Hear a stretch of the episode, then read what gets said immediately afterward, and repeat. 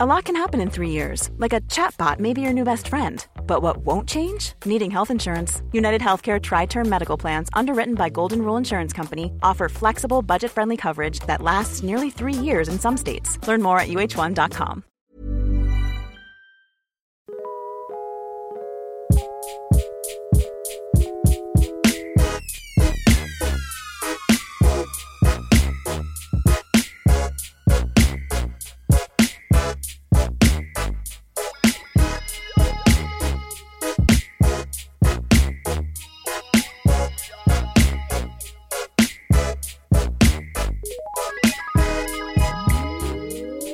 everyone, and welcome to an an episode, potentially the last, no one's quite sure, of My Turn, the website formerly known as Waypoint, formerly known as Vice Games, formerly known as Waypoint, formerly known as Vice's new gaming website's movie podcast. Every once in a while, we would come together to discuss loosely related movies. This time, we are discussing the 2016 science fiction film about translation, Arrival. Joining me today is Colonel Rob Zacny, Hello, hello.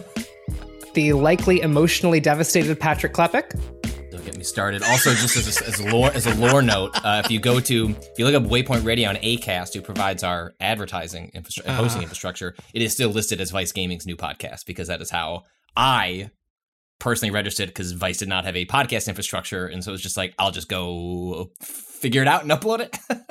Perfect. Uh, and Waypoint's own podcast science officer, Ricardo Contreras. Uh, hi. Hi, how's that? Are you good? Are you going to sit down this time? Do you want to be on the episode, Cado? I'm here. hmm I just needed to go Yeah. get my notes because I don't live my life in uh four dimensions, so I, I can't remember everything that has happened or will happen.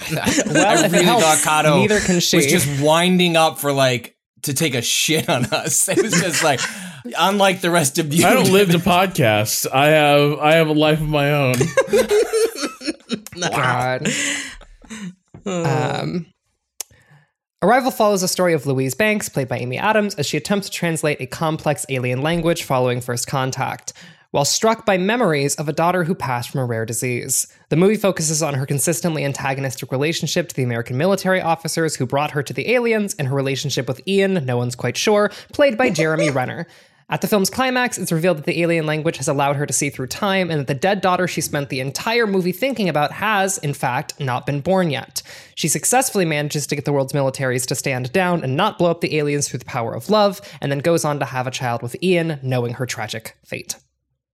Uh, the the film's plot is actually relatively simple, despite its two hour runtime. Um, and uh, yeah, I'm, I'm I'm really curious. What is everyone's like actual like relationship with this movie? Because like I'd never seen it before, uh, and like had heard things about it, uh, and and was kind of like caught off guard by how well like the emotional core of it like hit for me. Uh, and so I was kind of curious as to like what other what everyone else's relationship with this movie was. Has everyone else seen it before? What, Yeah. uh, Yeah, I had. Okay, I, I'd Did anyone else see it in theaters? Yeah, yeah, Yeah. yeah. Fuck yeah! I wish I'd seen this in theaters. Yeah, The- I mean, I, especially. I, I, believe it. oh, I Go was ahead. just gonna say, especially a theater with a good sound system. The mix on mm-hmm. the on the soundtrack in this movie is fucking spectacular. When the jet flies overhead with the theatrical mix, Oh. uh, it is one of the most terrifying. Like it, just makes you flinch. And like, uh, yeah, I was I was watching it through Apple TV. The through through the headphone mix, it's it's mixed down. I think leveled a bit through through Apple, so you don't get the true. Sorry, Denis Villeneuve. Uh, I think has some of the most aggressive sound mixing. Mhm. I've ever seen of a director, and that's not always a good thing. Like, I think if you go back to listen to our Blade Runner 2049 show, universally, we were kind of like in a place where it was like, it crossed a line and uncomfortable in Mhm. the theater uh, in terms of just how overwhelming it is. But I think Arrival's a quieter film, and those Yeah. moments where it really announces itself uh, are are really really effective. Uh, the the score that is that is used, uh, as well as the the pieces they they've selected for accompaniment, are gorgeous. Like it's a it's a it's a beautiful sounding uh, Yeah. film, and not quite as oppressive as some of Villeneuve's other uh, soundscapes. No, and I think specifically the the there's some stuff they did with the surround tr- surround sound uh scoring that I thought was just like really beautiful and on subsequent watches has, you know, it's very obvious they know what they're doing. Uh, this is a movie that I think changes a lot on a subsequent watch. Honestly, Uh, yeah, like one would be that uh, the the moment when the jets are flying overhead, when like the initial landings are occurring, uh, reminded me of the sequence in Andor when they make a Tie fighter seem really scary. Um, like how, I've heard a jet engine, I've, seen a military jet go over. I've heard that noise. I know it. I'm familiar with it. It shouldn't surprise me. And yet, the way it's mixed and presented Mhm. in here feels extremely scary. And the way that I've seen a Tie fighter a bajillion times, like that shouldn't be a scary object for me to look at. And that sequence in Andor was like, oh fuck, like there actually is a way to frame this stuff, mix it, and and and make it seem uh, scary uh, and frankly alien uh, to to some degree. Uh, yeah, I, I think believe.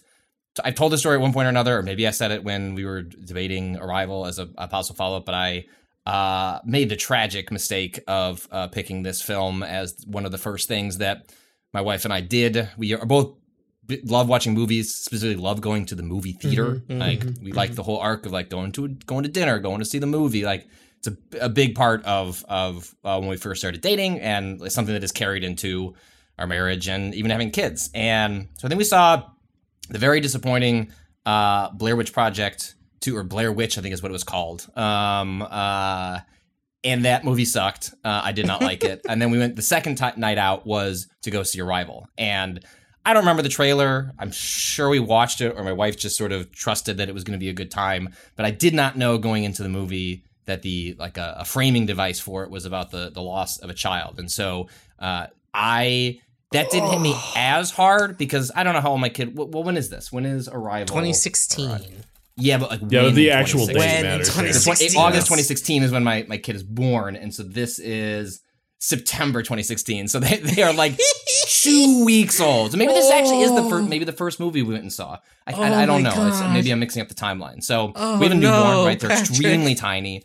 Um, like it is hard to even the film does not uh, convey. It's a movie good about scale. Hard to convey the scale of like a newborn child if you've not been around one that is Mhm. like a couple of days, a week old. It is just like even when they're not premature, like just unbelievably tiny. And so when this movie opens with this, my wife understandably looks to me bawling and also very upset. Like, is this what the whole movie is? And I'm like, ah, God, I saw the spaceships. Like, I love alien it's about movies. Like, aliens. I don't know.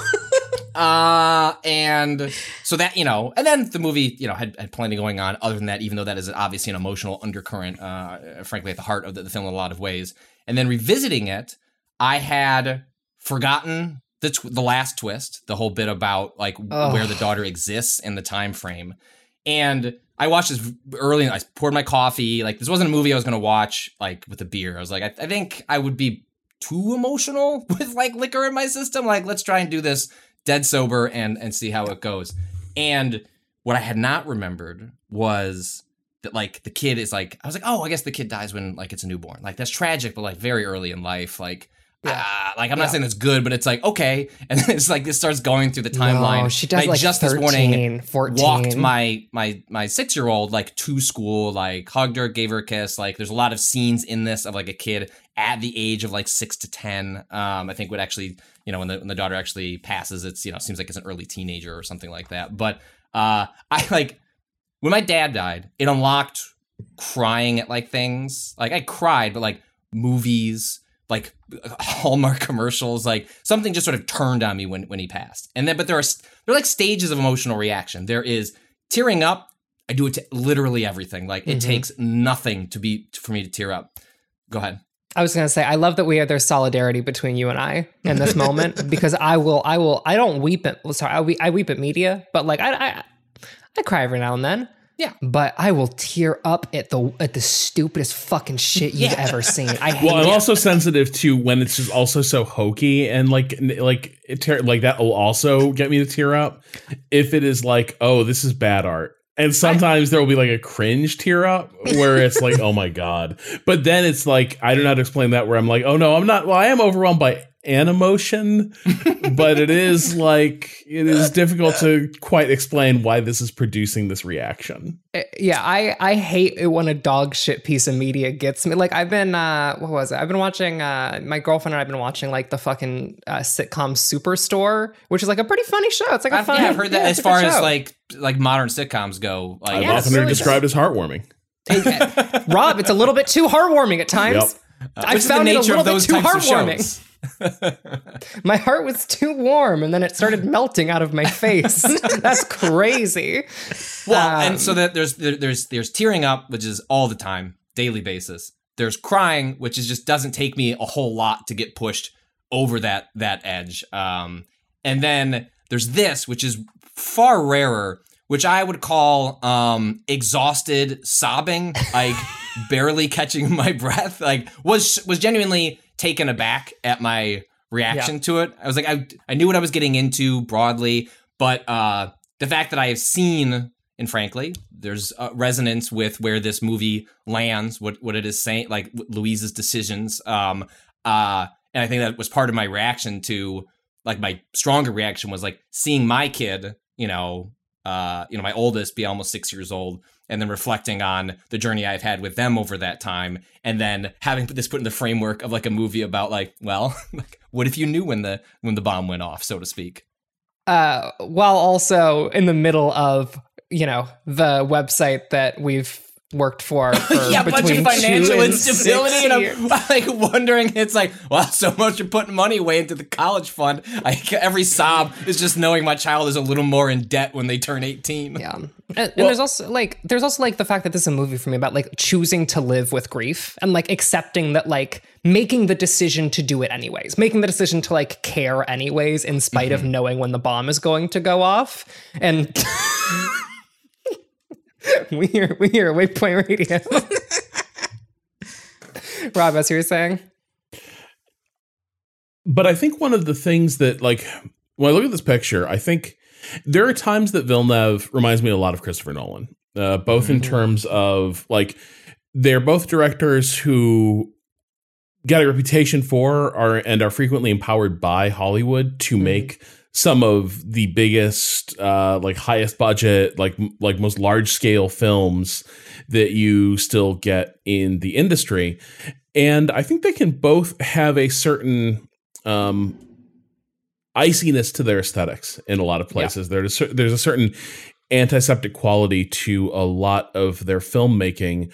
And but i think one difference is that i think villeneuve's visual style tr- trends in that way but thematically he does not work that way. Like he still is very interested in fully realized characters.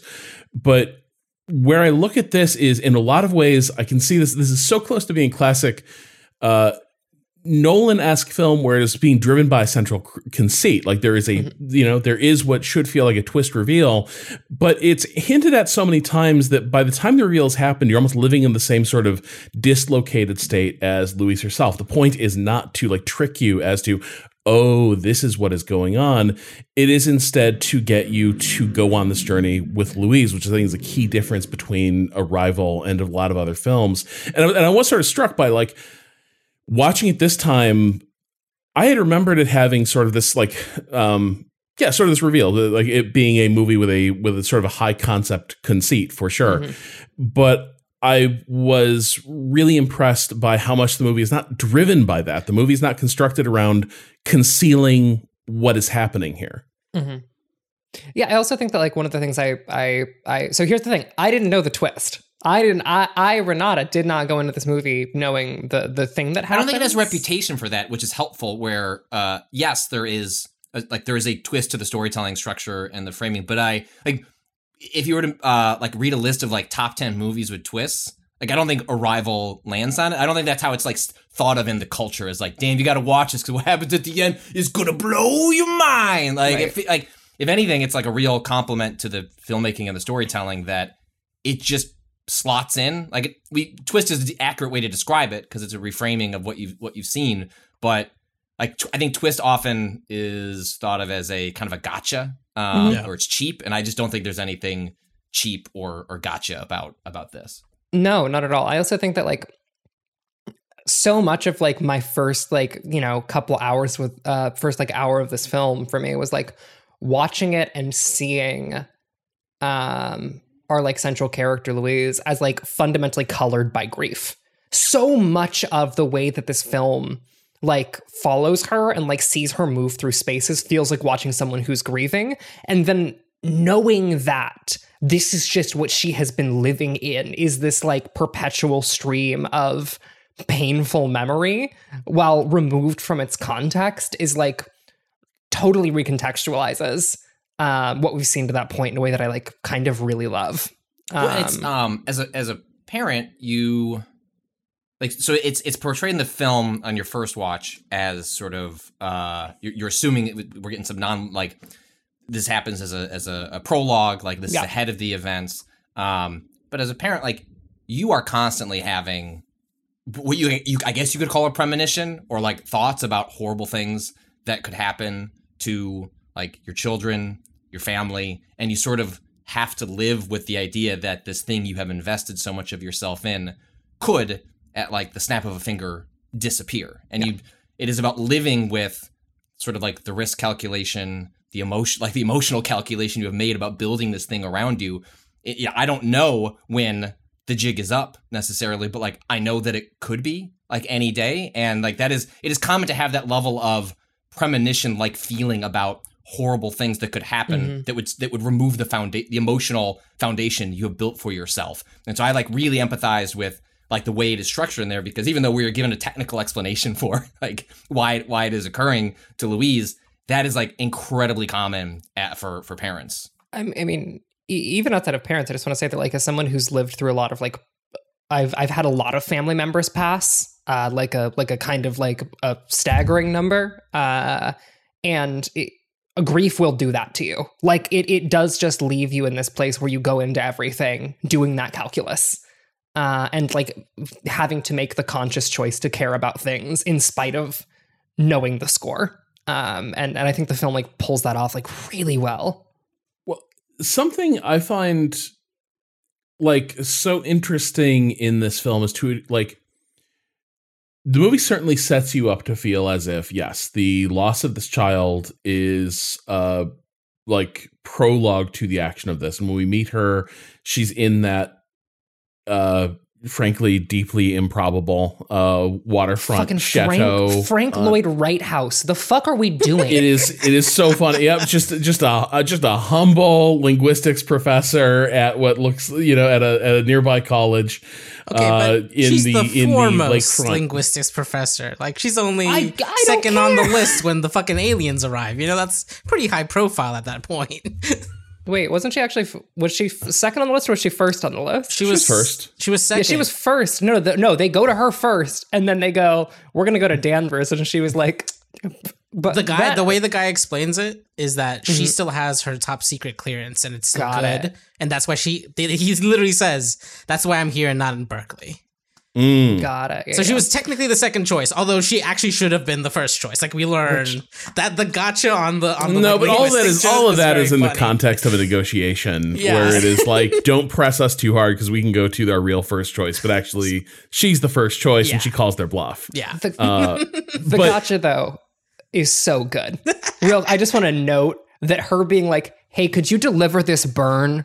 To this motherfucker who lives on the other side of the country for me, like I don't, we don't talk like that, but I need you to deliver this burn for me, and then I'm just gonna like chill out over here for a little bit. It's It's, a- just like delicious. Yeah, it's a really funny moment that also like does a really good framing of just like language is fuzzy, y'all. Like be aware. Like we like take it for granted how much uh meaning can be shifted around like the meaning of words, uh, you know, like but it like does a really good moment of just like remember like words often have multiple meanings and you can see the direct line between so what it, it was a farsi word right i forget the exact word no, it's Sanskrit. It's the Sanskrit, word for war, Sanskrit word for war. Yeah, which is either, uh, I believe it was an argument. an argument Uh, or a desire for more cows. Cows. yeah.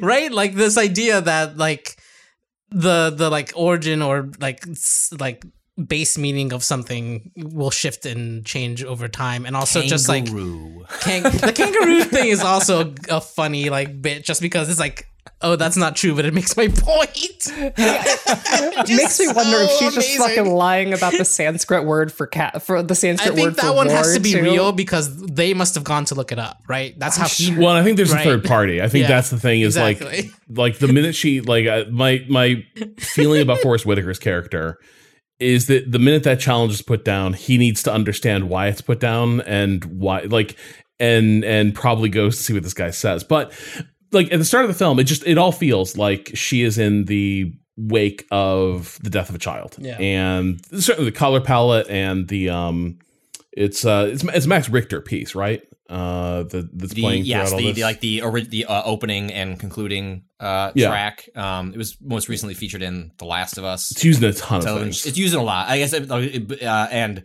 and Richter, uh, he was the composer of like The Leftovers, like which has a very similar sort of soundtrack to this. And weirdly enough, I was reading that because like it's hard to imagine those scenes without the Richter track. Like it's extremely powerful and evocative.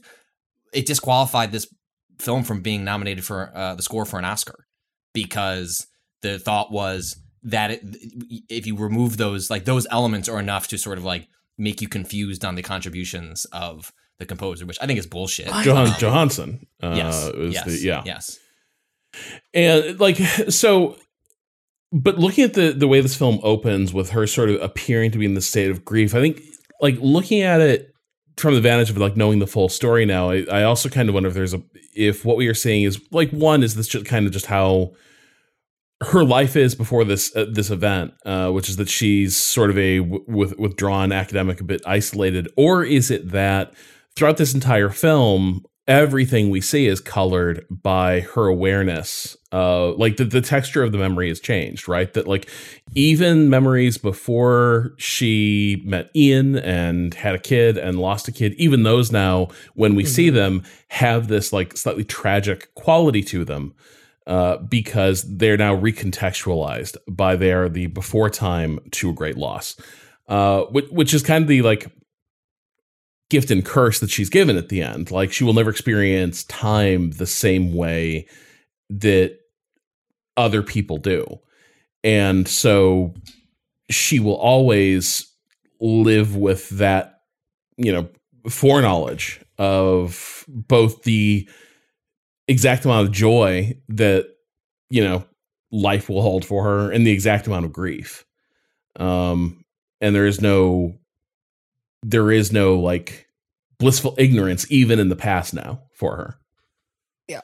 God, we also just as just regarding like the the use of foreknowledge in this movie, the fact that we know from the jump that Ian is going to fuck off the second he learns like what she knows. Ugh, brutal, brutal, brutal. Abso- That's hard. absolutely Like, I- devastating.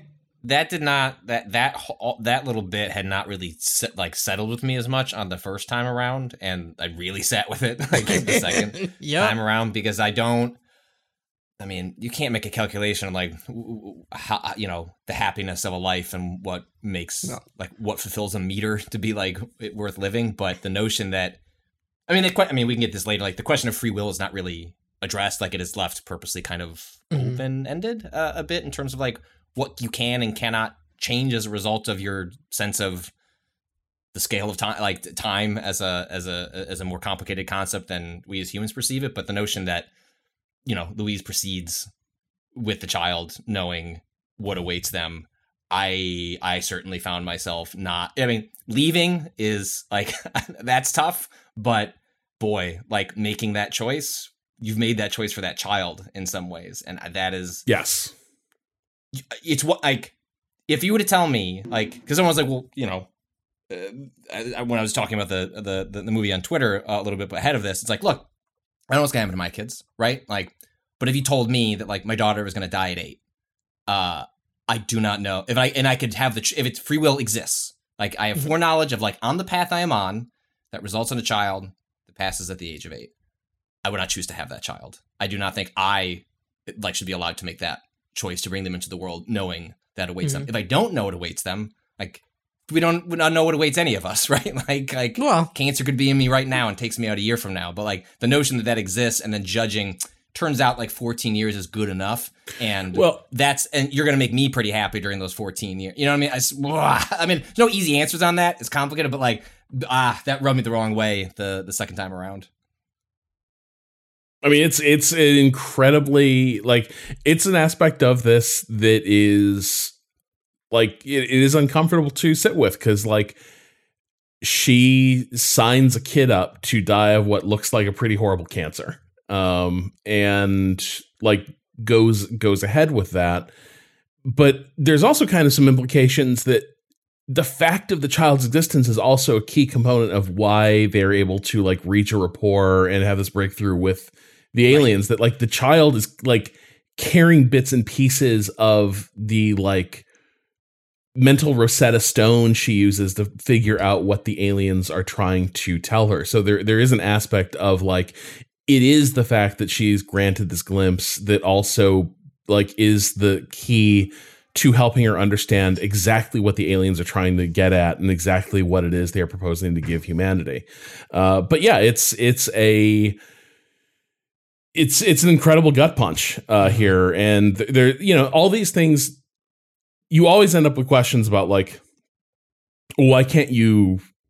You know, you could change the you could change the future a little bit, right? Like you could have that conversation with Ian in advance and like get on the same page about like here, or even like your daughter right like would one part of the what is given to louise as a, a gift or like what, what could be given to humanity is if you knew what was coming how would you live your life uh, Yeah. and you know I th- the, the answer that ian has I'm, I'm paraphrasing but like you know i would speak more emo- like honestly like more immediately to try and you know enact that change i mean she is given a very clear opportunity to tell her daughter i know that you're going to die and like you can have that information and choose to do with that what you wish with the rest of your life. There's a gift she could give the daughter, but I think selfishly chooses to not tell her. I mean, it's a burden as well, but like I I've think already it's- made I this. think You've already made bit this both. gambit. is an issue. The kid yeah. exists. Like just to, to to suppress the knowledge that you know what will happen to them.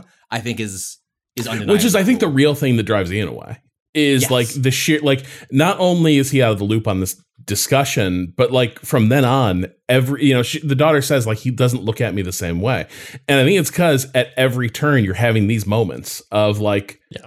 what do I do here like how do I how do I address this person now the funny thing is I think so- sort of makes this so effective is that to a degree, this is just a heightened and more pointed version of the decision everyone makes when they decide when they decide to like bring a kid into the world. Yeah. Like this, is like here's the thing: it might happen when when a kid's fourteen, it might happen when they're eighty, but like you know, you whenever you have a kid, you are sign you are signing up a being to like go through the process of death, whatever that is. Yeah, exact, exact, exactly. So It's, like, a, it's, it's- a difference in scale, obviously, but I think yeah, to some point the story is trying to consider that. Like we all know where it ends, death. yeah. Like all of us will die someday. Knowing and it's that probably going to be a less like pleasant and peaceful experience than we might hope Yeah. like and that's that's also part of the deal and so like it becomes very much about the kind of experiential, you know, like going through of like continuing of life.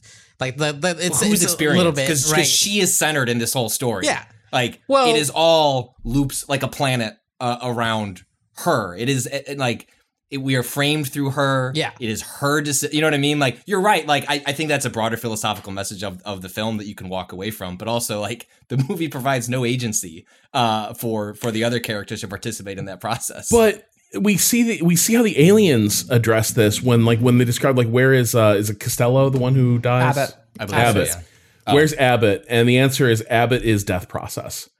And like part of it also is the thing that she also gets from the aliens to a degree is that the heptapods, uh, the thing that she she gets from them is this idea of like outcome is not necessary like yes there's an inevitability to dem- demises and such but like from the perspective she is she is given there's also this i think like she's kind of rendered a bit alien from from normal human experience by being given this but i think part of it is also you also suddenly recontextualize things in terms of a person exists for a while and they bring a certain amount of happiness and joy into their lives and the lives of other people. And then inevitably that like that span will that span will reach its terminus. And from the perspective of the aliens like it sort of seems like this is you take all of it right? It's it, it's not you, you take it all as it comes because this is just how life tends to play out. And so there is no sense of um, there's not the same sense of tragedy where it's like oh life was supposed to be on this trajectory and then something happened and now we're in the realm of tragedy it's sort of taken as a whole all at once and Mhm. that is just kind of a you were able to make life make of life what it is Mhm.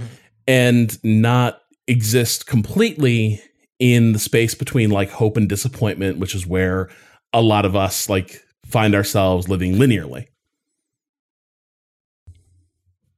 and there's like uh you know i mean there's also the the whole like taken another way the idea of them living non-linearly and like kind of experiencing different times at the same time. Oh like here's this is the the fundamental quote unquote trick that the movie plays right? Like you assume on first watch the things that she's experiencing are memories right? Like ultimately going through a life like even when a person does pass out of it you always still have the memory of their existence right? Like it's the way that like yeah we are linear linear beings that exist in linear time mostly but like you know like you can have dreams that are so real that like it's like reliving the moment even if it's shifted because dreams always shift things but still it's that's i feel like that also is a thing that the movie well, likes obviously is like getting at. It's just like there there's yeah there's always like and like you know people uh refer to this a lot as well. Like if you think about um the way people think about legacy or the, the what they leave behind as being like important it's because there's the idea that the way people remember you remember you is is as important as what you do on a day-to-day basis which like you know yeah depending on like the the the use the use case like you get like a um you know the like power hungry version of that like versus like the idea of like I'll be immortal because I'll be remembered for all time Ozymandias bullshit or the like more kind of grounded like your loved ones will still hold and cherish the memories they have of you after you're gone. One thing I will say that I, th- I think is really interesting here, because I want to return to something that Rob said a minute ago, is that like by the end of this movie, Louise's experience of being alive is now fundamentally alien to literally every other person she's ever Mhm. met, uh, other than other than the heptapods, because like I I cannot imagine how completely that would reframe your understanding of death to like to like because like effectively we it, the movie seems to imply that Louise can theoretically at any moment live in any other moment of her life. Right? And like the moment that is the case for you, suddenly the calculus on death completely fucking changes. Um and like the the, the thing that I think is is that, you know, Patrick, the you, you talking about like agency and her daughter's agency here, um, that I think is lost both on this film but also on on the character is the fact that like not only does she lack agency, but at this point Louise is making a decision for her daughter using a different framework of being than what her daughter will experience. Um like she we don't see her teach her daughter that language. We know that she can, right? Like we know that like fundamentally this is a thing that that, that she could be capable of understanding. Uh and that is not given to her in a way that like almost makes it feel like the movie is like raising up Louise as this like fucking superhuman who's the only person capable of actually understanding this this like mode of being I um, feel in, in a way that like kind of it Do the aliens provide a gift, or are they just really fucking up humanity? This if is- like this an is elite the class thing. of intellectuals. Because it doesn't sound like Ian learns the language. like You know what I mean? She like writes books, you see her teaching, but I wonder how much of that is like, but we can never go. There's like a, if she's basically found a line where Yeah. before this, you will still experience time normally. Cause it would just, it's, I think in the end, it's both a blessing and a horrible curse, right? It is both of these things to kind of live this way. Uh, So the thing is, I think like their language is a product of how they perceive existence and time. yeah. She translates the language. When they put her in the mist and like imbue her with their etch a sketch, uh, like dust, she gets the perception. Well, I, Well, I, I she- will say she's, th- she's having this- that perception much earlier in the movie. Yeah, this movie believes in the Sapir Whorf hypothesis. Like it, it, Yeah. it fully, it fully does believe in Sapir Whorf. That's why Um, it, that's why they bring it up like right near the beginning, right? Do you want to explain that in case someone has not immediately rewatched Yeah, this? Or Yeah. Uh, basically, it's a theory that the language that you learn structures uh, your thought. Uh, and and your like the possibility space that your imagination has access to is defined by the first language you learn, or at least at the very least your primary language. So to learn a new language is to learn a new way of being, uh, and that is something that this that this movie pretty clearly believes, like wholeheartedly, um, and makes the case over and over again. Um, Because Well, hang know, on. I don't. Th- I don't know that it like believes it wholeheartedly. I think it creates a conceit where it's absolutely true, right? Like Right. they Yeah. create a Yes. the language exists because the aliens have special superpower that is like beyond our capacity to fully understand. So like the language. But she starts to get it when she starts to understand the language. Like the first time she like bowls over and like looks like what she's having is like a panic attack and then a, me- a sense memory of her child. That happens before she goes in the mist.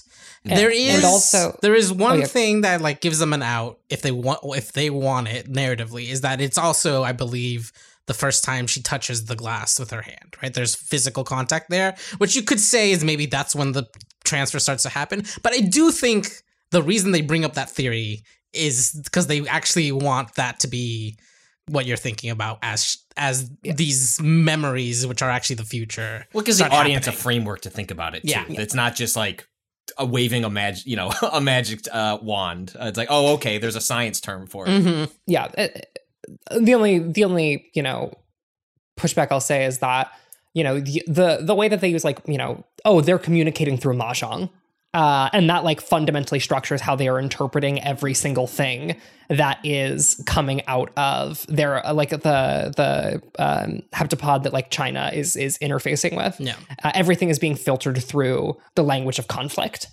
uh, and that like fundamentally shapes how they approach that and so i think that like the movie does go a little bit beyond making an argument that it is um a, a- fantasy conceit and is, is useful in this one instance instead by you know invoking it in that other other way begins to make an argument that like the Sapir Whorf hypothesis is like just true um at least the film is making that argument it feels like um Yeah, I just I feel like the film is making that as a means to an end. I don't like think the filmmakers, or at least that's my interpretation. Is like this is just a convenient narrative device to Mhm. get us to this point, as opposed to like, hey, actually, like, you know, like this is what we ha- this is how we think language Mhm. works. Yeah, I, like, I think I think it is part of the conceit for for sure. I just don't know that the film is super invested in unpacking and analyzing uh, the Whorfian hypothesis.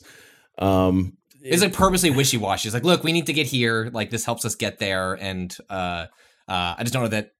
I think I think you can poke a lot of holes in this film. Yeah. but I just don't think it matters because it's just not that concerned about those holes Right. necessarily. It is partially structurally a little uh weird but um focused on the the emotional and the experiential which i think is kind of what the the the, the sort of um uh message or not mess but like the the message that they want you to kind of walk away with right is the idea of living life as an experiential thing uh and- Which is why, like, even way on this conversation. I feel like I can come across as like I think what Louise did is like unfathomably cruel. I just don't think that's what the movie want. Like, I think you can have that feeling on the character, Right. It's which is something that sort of comes out of like a discussion on a podcast where I have to start like expressing these feelings. But like the feeling I have coming out of the movie both times is not that. It is like it is exactly what you're saying. Of like life happens. Be in the moment, experience what you have with the people that you have for as long as you have it, because it can disappear. And I feel like that that is what the movie is saying, because like Mhm. so much of like logic uh, bits of how this film works. Like it, it just, I just don't think it cares that much. Not that it doesn't care, like it is trying to build a structure, but I just think it is very like there's a reason that music is there, right? like they are going for like an emotional punch that I think lands really well because I just don't. I can sit here and be like, I think I think Louise is a bad person, but I don't actually believe that. You know what I mean? Like, Right, I think like I can give you like the argument logically, for that. I can I can work through Yes, why I can I get feel this there. I can lay out why I think like this movie portray is like actually holds a supervillain like as their main character, and and they make you cry around that. But I don't I don't think that's the feeling and message of Well, the movie. yeah. like a movie that this reminded me a lot of, particularly around like the the death of a child and like Louis Louis like sitting with that. Um, the other movie this reminds me a lot of is Tree of Life. Uh, I was gonna say when earlier when you were talking about the diff- the, the aesthetic differences or similarities rather of Nolan and Villeneuve. Uh, I immediately thought like, okay, but Villeneuve in this movie specifically is channeling Tree of Life for a lot of Yeah. the, especially the opening pro like pro, prologue whatever sequence, the the like. I think you and I are both times, thinking yeah. of the, the the finale of Tree of Life, right? Which is about Yes. like a a family with a complicated, at times very obscurely told uh, saga in, in Terrence Malick's Tree Yeah. of Life is reckoning with the death of one of two sons. Uh, in, this family, and it is a shattering moment for uh, the surviving brother. It also is like touching on wounds that have existed in that family for a, a long time and sort of the the end of that film so the film is also about like the cycles of life that like you know just as like humans are born they live they they die. There are cycles of extinction. The film draws like explicit parallels between extinction cycles on earth and the inevitability and tragedy of like the end of an individual life that like death comes for everyone. That can be for an entire ecosystem and it can be for uh, a person. But at the end of it when the film is sort of like reconciled a lot of its turmoil around this and it begins getting even more explicitly metaphorical. It, it sort of ends with a lot of the characters of the film sort of accepting that like yeah, I think the, the the moment that really sticks out in my head is actually the the the the mother of the the two boys uh, who you know one one of them dies in this film is sort of like addressing the universe of like take like it, it's okay like take my son I, I give my son to you it's very like you know pseudo pseudo religious but Mhm. but also at the Very same time I think is, is yeah, it's, but I think it's getting at something too here, which which is that you know in in the face in the face of like losses like this, to an extent, there is also a what's the way I put it, like a a liberation you need to achieve to an extent uh, that these are not things that just happen to you and they are not things that just happen to individuals. It is just like part of the fabric of existence. And to exist is to submit yourself to these to these rules uh in in their glory and their sadness uh and that's that's definitely a like the the the the the payoffs for this film even just in terms of tone shot composition editing it feels so much like tree of Yep. life Cado. Yeah. No, like, i think you could run the last acts of these two movies and like very different films but i think like the timing and texture of them Absolutely. would feel really apparent even Was even the movie impenetrable? I've heard it's like that was wildly Are- overstated like yeah, I think it's it's mostly um it's Brad Pitt, right? Am I right? Am I wrong this correct? you so Yeah. i think that might be part of the problem I think- people well, I are like can't wait to see brad pitt and you will not see very much of brad pitt no, Okay, and, all and right. it's a, it's a tone piece, right? Like if you go Yeah. in knowing that, you can enjoy it in that way. Like, but it isn't even like I feel like it's less tone piecey than like uh Stalker was, or you know, like All right, well that's good to know. That's a good bar for me to work like from. it's still there, it's still close. But I think I would yeah, even yeah. put that one as more like tone piecey at, mhm. at times. But you know, No, I don't know. I put a tree of life and nostalgia. I think are are not like it's it's not Uh, quite Spider Man pointing at Spider Man, but it's like Spider Man pointing shit. at Miles Morales. You know, they're all Yeah. different colors, but in the same ballpark. Um, one thing that I that I will say that I'm kind of fascinated by aesthetically about these movies, uh, or about this movie, is is despite being about like the importance of like living and like b- choosing to live and like you know focusing on like the experience of being alive, it, it's a movie that does not spend much time actually sitting with what it means to like live and like be around people. It, it it's really trying to truck through uh like it's it's many competing plots. It's not like a particularly despite focusing on louise almost the entire time it rarely feels like a very intimate movie. Um the camera never like gets particularly close to anything. We never see like moments of connection or longing outside of those like you know filtered memories. Uh in a way that is like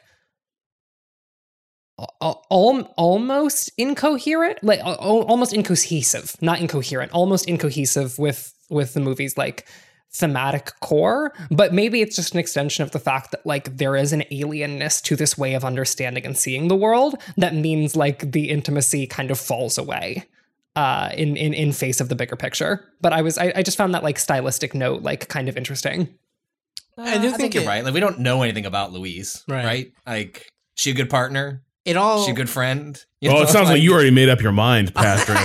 I think you know all you want to know about Louise, and you're re- No, you're, like you're just Ren's- preparing for the deposition. right. Like we don't. We just we spend no time like with any character in a setting outside of like this.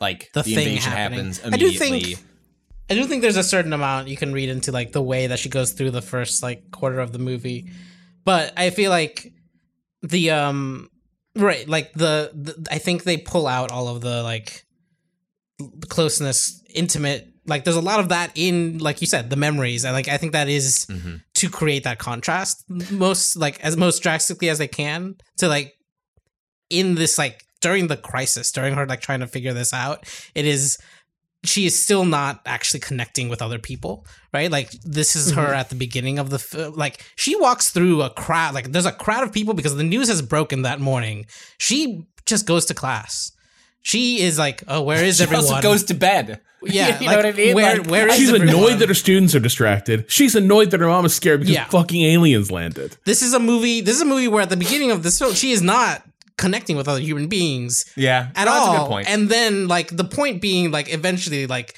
when she can find that connection, like it's much more beautiful and intimate and, and worth life a life worth living versus when she's kind of like deeply obviously deeply deeply just kind of a depressed person who doesn't interact or connect with anyone and i do think that's part of that's that is why the middle of the film is that the way that it is In particular, because I do think and- yeah as we get more scenes with her and her daughter, I think we do see a lot of warmth and connection there. yeah And I think it's of because we see that that we like that it draws attention to the lack of connection for her at the start of the film. But like Mm-hmm. The scenes with her daughter also get more affecting in some ways because they get less freighted. Like the opening montage is very, very sad for sure. Yeah. Um, but the things that are like quietly devastating are her helping the helping Hannah with homework and just having that one little moment where she's just a little bit shitty and immediately regretting it, where she's like, "Oh, you want science? Talk to your dad." And but then you know the interplay of past and present. She remembers the right concept for her daughter, referring back to Mm-hmm. uh, the, the sequences in Montana. Uh, but like I, I, I do think the the capacity to connect in that way is something that she increasingly gains through the film, and it's most readily we see it most readily because like the sequences with her daughter are like obviously the most intimate and unguarded, but we also start to see them more with um, Ian toward the end of the film and the, the brief glimpses we get of them as new parents. Um, I would say we get them with Ian once he stops uh fucking shitting on her career for set for 17 whole seconds. which which man, what a, what an off-putting way to introduce a character. He's just he's just this man shitting on linguistics as a field. Damn, I thought you would have been a scientist. Uh, I don't Embarrassing. like Ian at all. I, the one thing about this movie that I, that feels the most, uh, like I don't get the romance. Like I I I I felt something, due to the manipulation of the music. I feel like, and mostly around the idea of the daughter happening. I, I- I but think it's like an, like a relationship born out of like a, a shared trauma, right? Yeah. Like you know, I think I don't think, the movie is what sells it. supposed to the thing. I don't think Jeremy Renner sells it, and he's too like, God, the, what's the fucking line he says at the end? I like said it out loud before he said Oh it yeah, on the yeah. TV, and I was the- so it mad sounds with cool. No, but okay, okay. I will defend it. So I will defend it. Where he's like, I spent all the time looking up at the stars, and nothing. What is it like? Uh, the thing that surprised me the most wasn't Was- It them, wasn't meeting It wasn't them. the aliens. It was, it was you. meeting Yeah. you. But Okay. that comes right after the line that he says. Like you should say the thing that It's you were thinking. it- it's such a line. It's such a line. No, but and it's, not but like it's it is. terrible. Wait, wait. Cado. Yeah. Stop. what. You're telling me. You're telling me. You're going to tell me right now.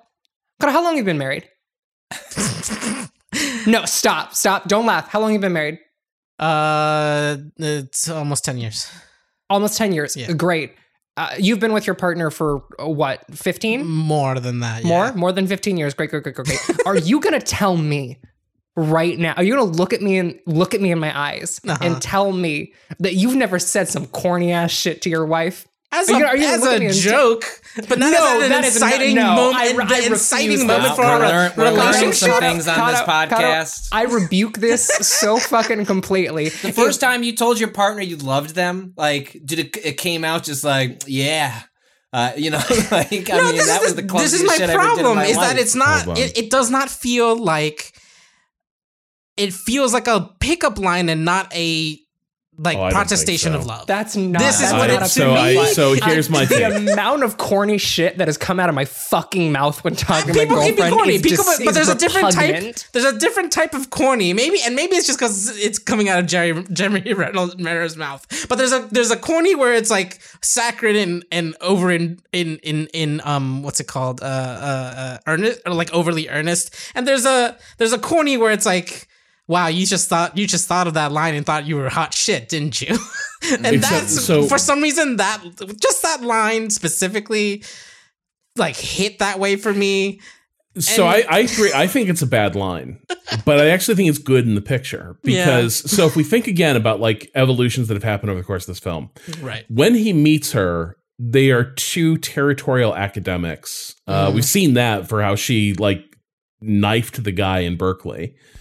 Uh, Yeah.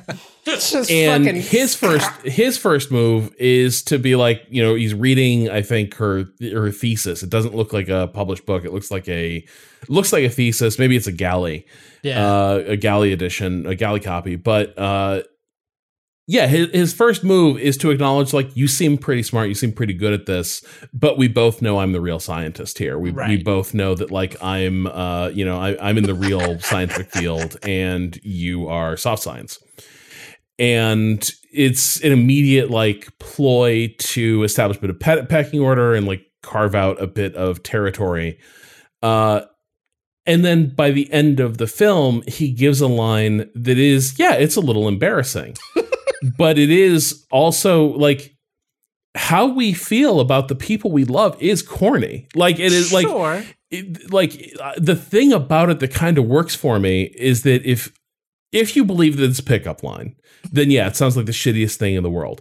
But if you take it as like this is how he sincerely feels in this moment, Yeah. then I think the ridiculous ridiculousness of it begins to work in its favor because it is so like open-hearted and unself-conscious, which is what he has said he has kind of struggled to achieve Yeah.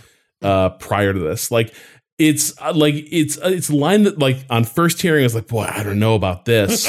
But i kind of end up liking it and i kind of end up liking the character more than i more than i thought i would. I think uh, you know there is the fact that like Renner had this like really sudden rise after Hurt Locker, and he was in everything. Like Hollywood does this so so much now, where they just like run Renner into the ground as an actor.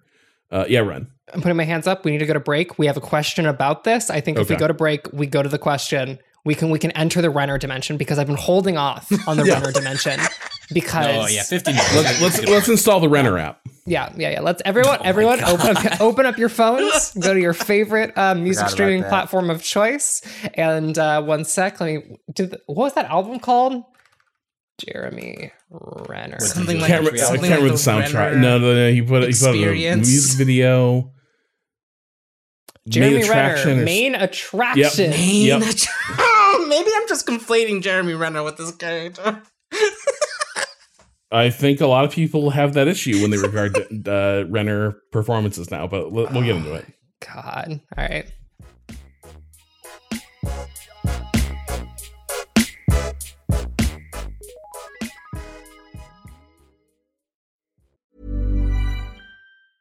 Ryan Reynolds here from Mint Mobile. With the price of just about everything going up during inflation, we thought we'd bring our prices down. So to help us, we brought in a reverse auctioneer, which is apparently a thing. Mint Mobile unlimited premium wireless. Ready to get 30, 30, bit to get 30, bit to get 20, 20, 20, bit to get 20, 20, bit to get 15, 15, 15, 15 just 15 bucks a month. So, Give it a try at mintmobile.com slash switch. $45 upfront for three months plus taxes and fees. Promo rate for new customers for limited time. Unlimited more than 40 gigabytes per month. Slows. Full terms at mintmobile.com.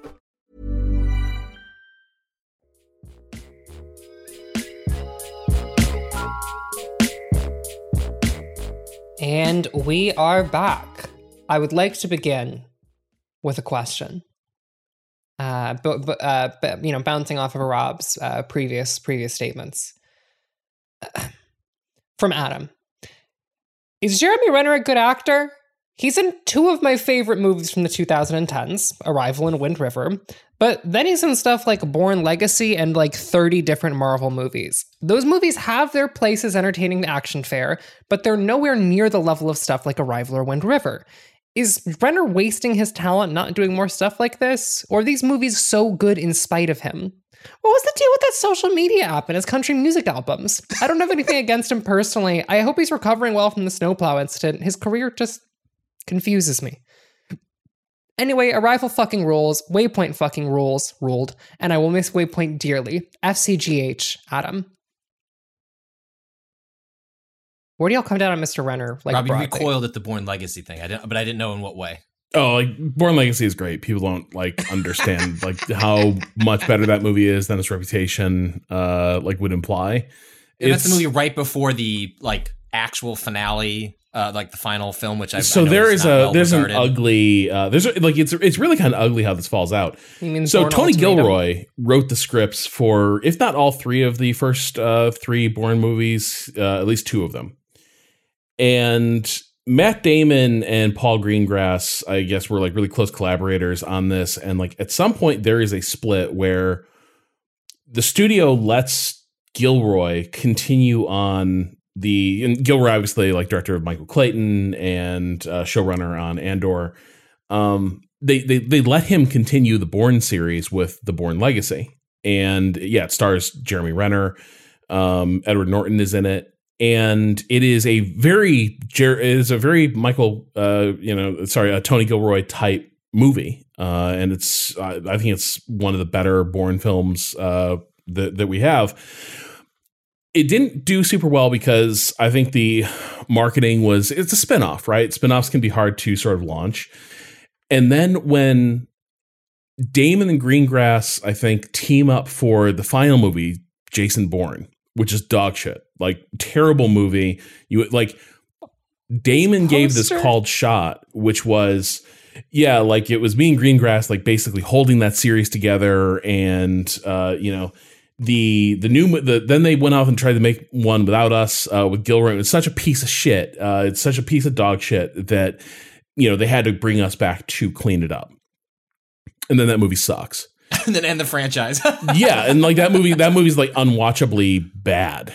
Um, and so it, it ends up kind of proving the opposite of Damon's point, which was that like maybe the thing that made this all work was to an extent Gilroy's fascination with bureaucracy uh, and not just Greengrass's ability to stage car chases. Con- confirmed, Um, by the way. He he wrote Tony Gilroy wrote the first three and the Bourne Ultimate and the Born uh the Bourne Legacy rather. Yeah. Legacy. Yeah. And so I like I think Bourne Legacy is like actually terrific. Uh like hands down uh you know great movie. Is Renner great in it? I don't know. I think I think he has I think he has good moments. It's kind of a sprawling story, but you know, for a movie that is basically Flowers for Algernon with automatic weapons, uh you know, it's it's pretty damn good. No, that's what that movie is. It is Flowers for Algernon, but like uh, the dude in the, the the dude who gets like the brain pills uh, is turned into a treadstone killing machine. Join And if he doesn't get the brain pills, he goes back to being uh, like not only like profoundly uh, disabled due to like uh, like neur- neurological issues, but but also I think like like war injuries. Like I think he was somebody who was also maybe blown up a little in a war. But anyway, uh, yeah, a teeny so- little bit blown up. little bit. you know, Well, I mean, basically, that was how the U.S. fought in Iraq, right? Which was like, all right, trooper, get in this vehicle and ride around and see if you get blown up. Uh, that was that was and the hopefully shape of it's a teeny war. little bit. You can go home. Well, yeah, I mean, that's that's how that war played out. It's it's it's pretty grim, but that was uh that was the experience of of a, a lot of that war for people there. But Wind anyway, River is a, Wind River is a great film. Um, that is. I think Hurt Locker's pretty good. Uh, yes. Uh, I think they're making a sequel to Wind River, like, but without any of the principal act. It's strange. Um, I don't think Renner is a. I, I mean, yeah, I guess maybe you could argue that you know he. I mean, he's definitely got bro energy, right? Yeah. But th- there doesn't seem to be. I like. I, he doesn't seem that toxic. Like he just seems kind of like a over the top dude and like that expresses it in the kind of confidence that would allow you to produce an app around yourself and like a, a- like a music video. But I, he seems like he makes the marvel movies because he genuinely enjoys making them. You shove him in an arrival and like he'll you know he'll meet the moment for what his character is asked. And sometimes actors are just like that you know? Uh I, he clearly could be in more pressing fare if if he chose to be. And it just sort of i don't know it, it fits his fancy. And a lot of times a lot of times it doesn't. He seems fine. Like i don't have strong feelings on jeremy renner. Uh he's he's there and usually he accomplishes the task of the character in front of him. And even if leaving Arrival i'm not thinking about him as an actor very much. I don't think he took anything away from uh with his performance. No, I don't think I don't think anyone in this movie like honestly, no one's in no one's performance in this movie really like hit home from I think I think Amy Adams does good. I think Amy Adams mm-hmm. does good. I think she does a good job with this character, but like this is not a movie where I finished it being like, wow, yeah good job, everybody. Honestly, like did Forest Whitaker kind of take an L here? I did not love I did not love this performance from him. It's More more res- completely off base. No, he's just not. He's not bringing a full Forest Whitaker performance. I think is the way I would put it. Like Forest Whitaker often gives his characters a slightly, I don't know, like offbeat energy, even when they're when they're when they're kind of like straight man characters. Yeah. Um, but here it is. It, it is just a very standard, like I'm the military man type Yeah. performance, and there's just not a lot happening to it. There may not be a lot happening on the page, uh, but that is that is sort of where these things, like that, that's sort of the how it scans to me. Um, one other one other note about uh, uh, Renner's character before we move on. I uh, someone sent in an email uh, informing. A, oh, perfect. They also said uh, uh, they also sent a question. Okay, uh, I just want to point out that Neil dumbass Tyson said that they should have sent a cryptographer instead of a linguist, and it's one of the dumbest things he's ever said while trying to prove he's smarter than everyone else. Thank you for all the pods. question. How would the aliens say fuck capitalism go home? Cheers and love to y'all, Dennis. The one thing I will note, that sounds like a character that that, that, that sounds like something that uh, Renner's character would have said. That sounds like a cut line from this movie where they introduce her and then she's like, just and a cryptographer. mm-hmm, mm-hmm, mm-hmm. Um, but how do you think aliens would say fuck capitalism go home? Well, I think I- these particular aliens seem like they would have a real struggle com- comprehending some of these concepts. Yeah. Capitalism? Okay, well let's let's let's let's break it down. What concepts do they get? Fuck. one presumes. One presumes. Okay. Capitalism. Do and see, as- there we run into it. Yeah, this is this is the big one. go Well, like, home, uh, home. I think they understand. They exist. in three Hope they do different okay with go. They go great with. Go, We yeah. see that guy. We see Yeah, them we see the walking. walk. Yeah, Yeah, they Yeah, get it. They little get bit. go. I The- the- kind of wish there was a little bit more. bit. Yeah, with the it's not a very lighthearted film, and so it's uh, nice to have like a brief moment of levity. And I almost found that it's like I kind of wish there could have been a little bit more of a montage. Could we of get a little Jeremy dance? Renner doing actions and and the creatures um, uh, responding. I would love to see the heptapods do just a little dance with Jeremy Renner. Yes. Because like the walk is so silly goofy, but I just want to see one of the heptapods go woo woo. Like let me see a heptapod raise the roof, please. Yeah. I'm begging you. Uh, I do like. I think the like genuinely though the like a concept I think would be difficult to translate to them is like so much of capitalism and like the way our markets work Yeah. is based on assessment of risk and uncertainty i- about the future, and immediately I think the nature of their species transforms how their markets work. Uh, and maybe they don't have like anything we recognize as normal market. Mm. Uh, no. So I think that's my that's that's where I like begin to find them interesting. On the other hand, Wait. all of this is kind of a down payment on a loan they're going to collect in 3,000 years. Right, but that's the thing though, Rob. That's the thing. They don't like this is this is an exchange, yeah. But like there's not like a sale happen. There's not like they're not trying to get an edge over us. I I is this We a don't s- even know what we've just traded. No, is this a society what- what of- are we helping you with? Like favor, favor could mean a lot. What of if it's really bad? Yeah, like really oh, there's a galactic war, and we're gonna need your body sacks as as energy to siphon, um, like to to to to, to fuel the war effort.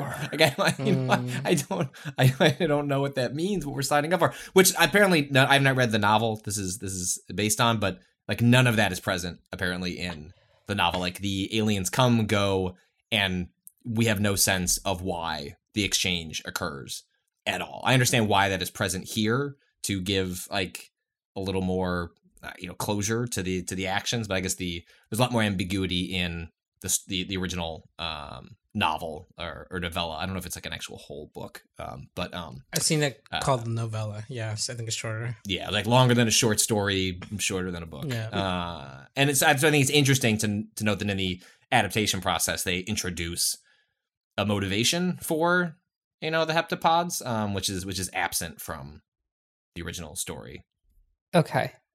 Here's the thing. If they if they believe in non-zero sum games, if they just like will give people things with the assumption like I'll get it back in a couple thousand years, right? Do the heptapods is it a society of just dudes hanging out? Like have they have they reached the point where it's mostly just a society of dudes hanging out? This feels like the type of, given where the story goes, this feels like the type of sci-fi that believes that any society that is uh, sufficiently uh, advanced enough to do interstellar travel has to be some form of utopia, because everything else would have imploded on their own planet by that point. So, I think yeah, Also- I think they're just hanging out. I think Or, just, or things really fucked up where they are, but they know in three thousand years it's all gonna go bad. you know what I mean? Like yeah, yeah. I mean, it's, yeah, I think there's there's they're sort of unreliable narrators Mhm. because of the nature of how they perceive time. Yeah. Um, and it's also I guess are we are we to or believe and uber again, I don't think the reliable movie is- narrators. well, well, until you have the power, Right. like you, you can't you can't fact check uh, what, what's going on here. And I mean, again, I don't think the movie is actually asking to be like but- brought up to this level of scrutiny. But are we to presume one's glimpse into the future goes as I guess as far as our own existence? Like starts at birth, ends I, at I death. think it's experiential like that, yeah. The, Mhm. the the implication I get is that like they can experience their own lives distinct from time and and it is like so they live three that at least three thousand yes, years. Yes. I, I think Or- that Mm-hmm. well no, the thing I was gonna say is I think that they they live at least three thousand years. yeah, no, I guess which is sense. why it's such a big deal that like Abbott dies. Like Abbott is death process feels like a pretty significant thing culturally for the heptapods. I, I, at least I get this. I get this like implication, right? Um, that like d- death is a pretty rare occurrence uh, and, and a pretty significant one. Um, at least this was, this was the impression uh, that, that that I was left with. Yeah, and like, uh, I don't know. It's, it's also kind of um, they don't really try to save themselves. They see the bombs being planted, uh, and they. It's like this is the important moment to get a message across to Louise. It is not a moment to be like, At first, I thought there's tapping on the window because it's like, hey, hey, Hey, look behind you. I'm pointing. Come on. Uh, but and then of course, like what Abbott does is saves uh, Louise and Ian and directs the blast into their chamber. Yeah. Um, it throws them into the entry uh like tunnel Yeah. and Also, seals. they know what's going to happen, right? yeah. yeah, No, yeah. So they like come Abbott knows knowing their this, Abbott yeah. knows their death. Yeah. yeah. They're de- they're like it is it, it- you know they they know they're about to die because they have to push them so that they can you know and that's It's very a prayer for Owen Meany. what Uh, a You want to elaborate Is on that? that, I feel like sometimes Rob will drop a reference. We all you have to put your hand up if you understand it. It's a it's a John Irving novel uh, that is basically the entire device is a Christ-like child in uh, I think uh, in uh, in in the U.S. Uh, in like the 50s and 60s has premonitions throughout his life of uh, being called upon to do something heroic and self-sacrificing, and spends much of his life both trying to alter the sequence of events that will allow them to avoid dying heroically, uh, but then also increasingly moves towards working to make sure that they are capable of Mhm. uh, answering that moment. Um, and I, I feel that like to a degree, there's there's a bit of that in play as well, which is like from Abbott's perspective, all of this is like, and here is the moment where we ha- like this has to happen. This is a this is the end of my story, but it's also sort of the necessary thing to do for the good of everyone else in the story. Mhm. Yeah. Sorry, I've just, I've just, I, I, I don't want to completely fucking derail us. Are y'all familiar with the television show Rennervations? So I've seen this on my Disney Plus app, but I haven't, What? you know, watched What? it. Okay, okay. What do you think? What do you think the premise of this show is? I mean, my guess would be I mean, he got hurt in like heavy machinery. My sense, Is my guess is he's like a, like a hobbyist, like around different Yeah. things. yeah. My Re- assumption uh, would be, it'd be like home improvement or It's- like him, it's- it's yeah, home doing like improvement? projects. Okay, there are projects. However, Rennervations is a four part original mini series that embraces Jeremy Renner's lifelong passion to give back to communities around the world by reimagining unique purpose built vehicles to meet a community's needs. Episode one Chicago, building a mobile bu- music bus featuring oh Vanessa Hudgens. Episode Oh my two God. Los Cabos, building a mobile dance studio featuring Sebastian Yatra. Reno, building a mobile recreation center. What?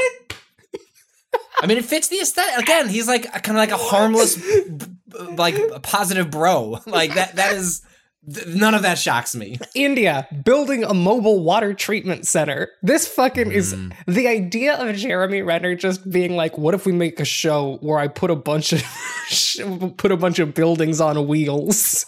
is so fucking good.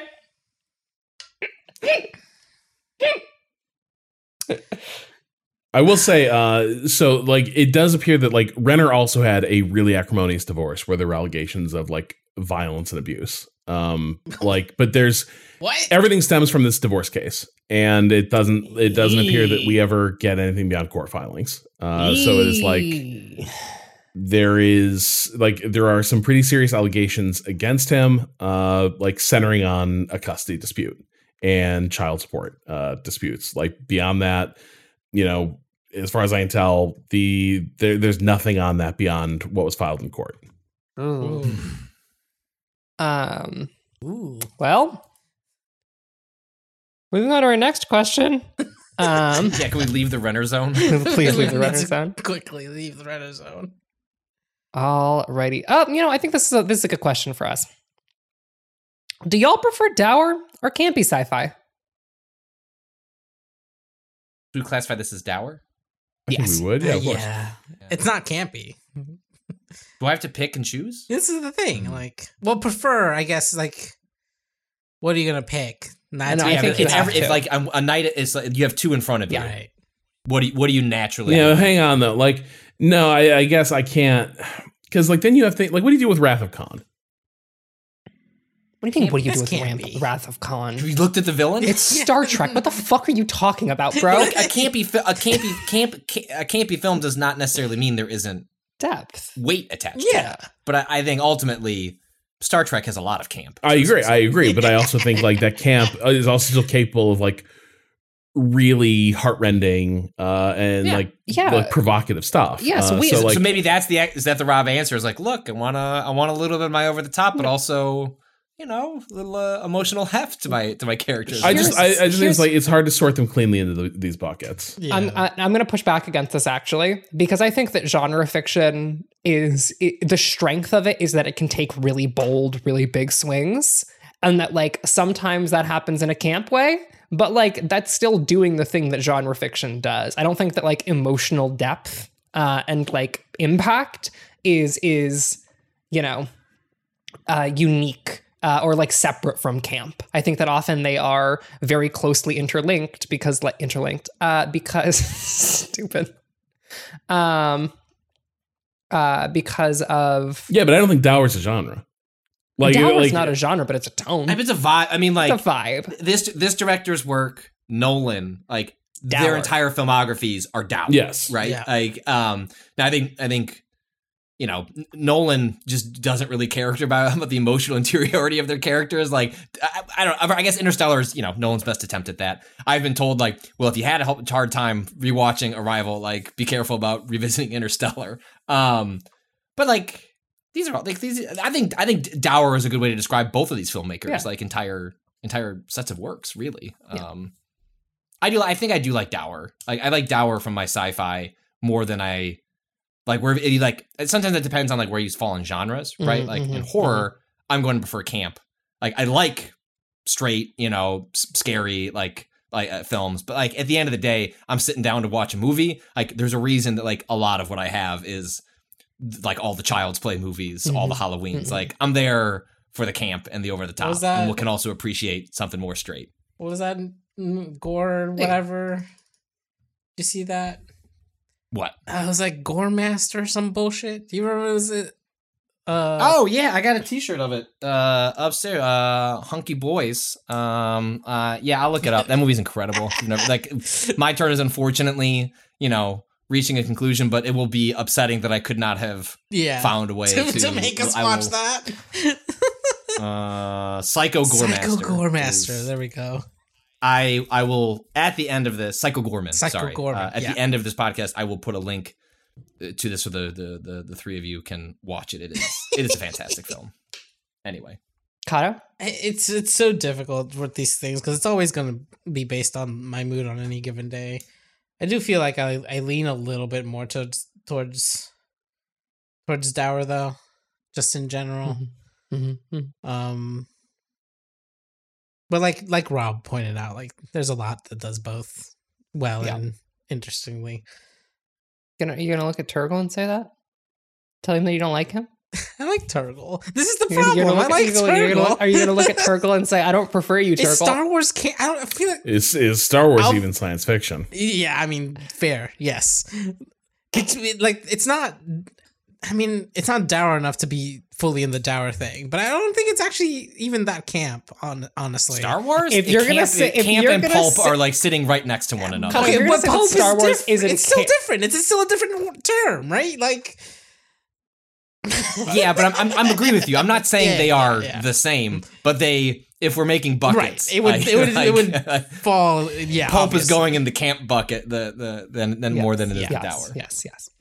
Um, Shit. But, uh, yeah, man. no, you you said what you said. Um, you well, said then you I'll just, looked at I'll just say no, that you Star looked, Wars you looked really at Turgle. You sci-fi. said I That's hate you. That's fine. Um, hey, did y'all know that uh, Renner is also a palindrome? Whoa! God damn it.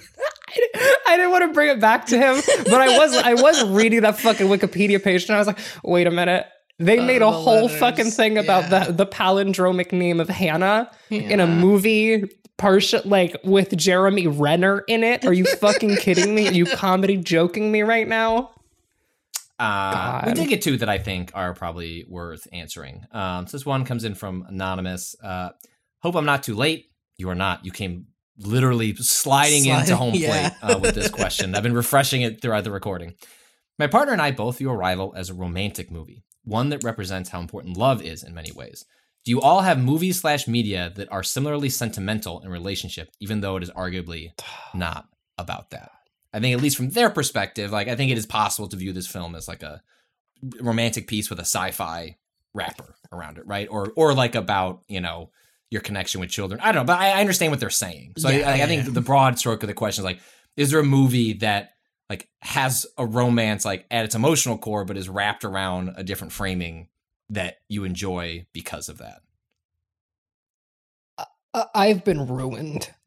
I'll, I'll say this: I, I've been ruined because, like, I not to get too into my whole shit, but I I have a, a partner I love very much. Blah blah blah blah blah. I, I I fucking get sad about everything now. I get sad about everything now. I think it's very embarrassing. But I do, before before I would have said the answer to this question is like broadly no. But now the answer is uh, everything. I cried at Superstore. Are you fucking kidding me right now? I'm a I'm a mess. I'm a, I'm a little I'm a little bitch. Is that what I'm thinking of? The America uh, yeah, okay, yeah. Yeah, yeah. The America Ferrera sitcom. Yeah. What's your what's your what's your beef? No, I just didn't. I wasn't. No, Cado, what's your beef? Come on. I have no beef. I've never seen it. But you cried at that? That's it. Yeah. Damn. Yeah. That's I'm serious. I'm ruined. or is that movie just that good? Or uh, Phil's show? it's pretty good. It's it, it, I would say I would say that welcome to Superstore Corner. Uh, I would say that it is like at its best better than a, a lot of uh, a lot of The Office. Not all of it, but definitely like better than a lot of it. I think it is it is a a solid workplace comedy. nice. Yeah. I uh, it's been so long since I've seen this movie, even though I would rank it as one of my favorites, but I just I can't articulate too much about it. But does Gattaca fall into this bucket? High concept sci-fi movie with a romance at the at the heart of it. Mm-hmm. You know, I've never seen Gattaca. Fuck I know. shit! I'm pretty sure you love Gattaca. I, I can't tell I you why, but like I know that I know that it's one of the first DVDs I owned. Uh, shit. Okay, well, Who was up? Show's who's- ending. Who's I was gonna say who was up? Who's Yep. picking next? Oh wait, is that still uh, up? it's The Ethan- axle is broken. Ethan Hawke and um uh, I forget who is the let me look it up. Uh, So, like, I think Uma Thurman and Ethan Hawke. I'm loving Ethan Hawke. Watch anything with Ethan Hawke in it. is this where they met? Because they were married for like a number of years, right? Uh, it's a good question. This is 1997, so So probably. it I think be, I uh, think they were married totally through like wild all to the think two of. thousands. Mhm, mhm. Uh, yeah, I'm like. So the thing is, like, I think so many movies, like, even if the movie is not centered on romance, by God, uh, a romance will happen in a lot of movies and will end up being Yeah. kind of central to it. So, like, I think Arrival fits in with a lot of a lot of films like that. Um, yeah, like. Yeah, I mean, I, so I, here's the thing. I think I think it is a romantic movie, but it's not a ro- It's not romantic in the sense that it's about like romantic love between two people. That is Right. part of it, but it has a romantic affect to it. Like I the that is the entire right- thing is Yeah, like totally. it is about emotion and feeling and relation re- relating to one another far more than it is about the philosophical question that it the questions that it provokes those are still like interesting parts of this film but Mhm. fundamentally i think everything centers on a a fundamentally romantic uh approach to the story It feels like it. and just humanity in general, right? The shots with the uh, Louise and uh, her daughter are shot arguably romantic, right? It is not like, hey, make sure like we have proper perspective on the characters and we can see who's talking. You know, it is it is shot like like quote unquote cinematically in order to convey like a, like a heart wrenching emotion that I think you could fall, you know, describe as as romantic uh, for sure. Cado, you were gonna say something. Oh, I was just gonna say I feel like Arrival is like it less raises those philosophical questions as much as it invokes them, right? In in order to tell its story, it's more like this is part of the fabric of what of what we of the emotional core, but we're not gonna try to answer or like really deeply consider them for too long because the important part is how you feel about it.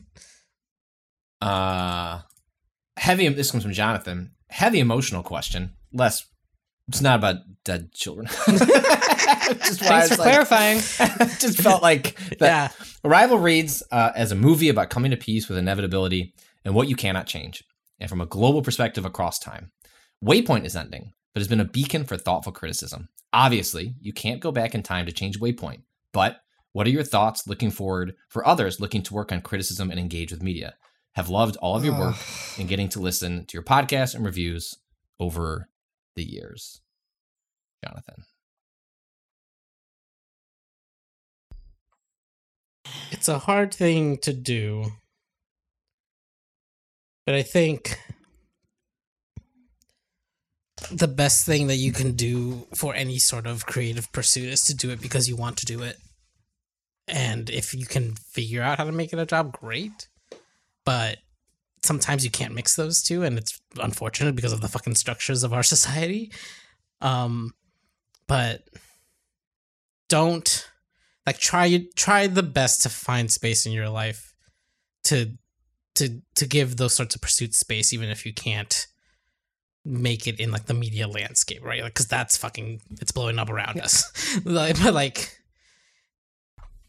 even if it's just for like you and your friends that like you know that nobody else is going to read it. As long as the pursuit and uh, pra- uh, practice of it itself is bringing you some sort of joy then it's worth doing. So when we got the news uh, the, that the site was being shut down, uh, I uh, wept like a little bitch for uh, a while, mm-hmm, mm-hmm. Uh, and then went on to like have like some pretty long conversations with my girlfriend about like why I was like so fucking devastated. And I will say that like I do think that the end of Waypoint in some ways represents like an end of a certain kind of like games journal, like a, a certain kind of like a games culture and criticism, uh, and and one that is like worth mourning, uh, and that like really got to me because like I don't think that.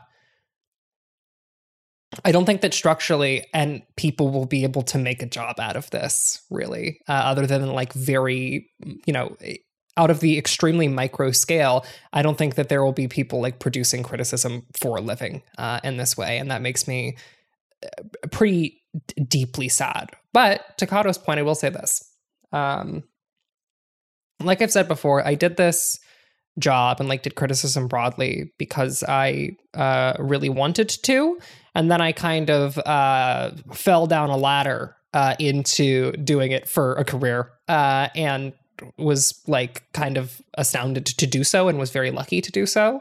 But like you know, a thing I posted just like a few hours ago was that like Tears of the Kingdom is going to come out. I'm going to really love it. I'm going to play it at my own pace. And like, I will probably write about it. Uh, and I will probably write about it months from now.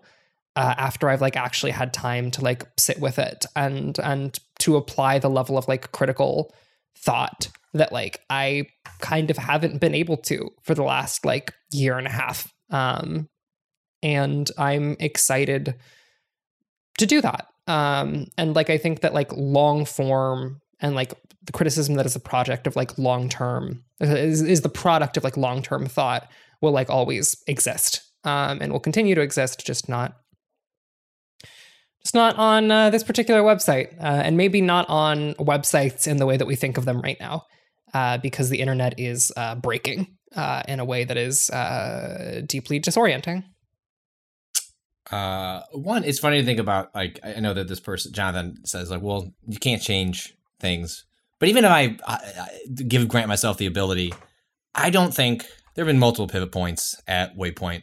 They all came from outside forces. Um, I don't look back at the six years uh, that we've had uh, here, sort of collectively, as though even if I was granted the power, like okay, with hindsight, what could we have gone back and done to move the needle and mm-hmm. change the outcome? And I just don't.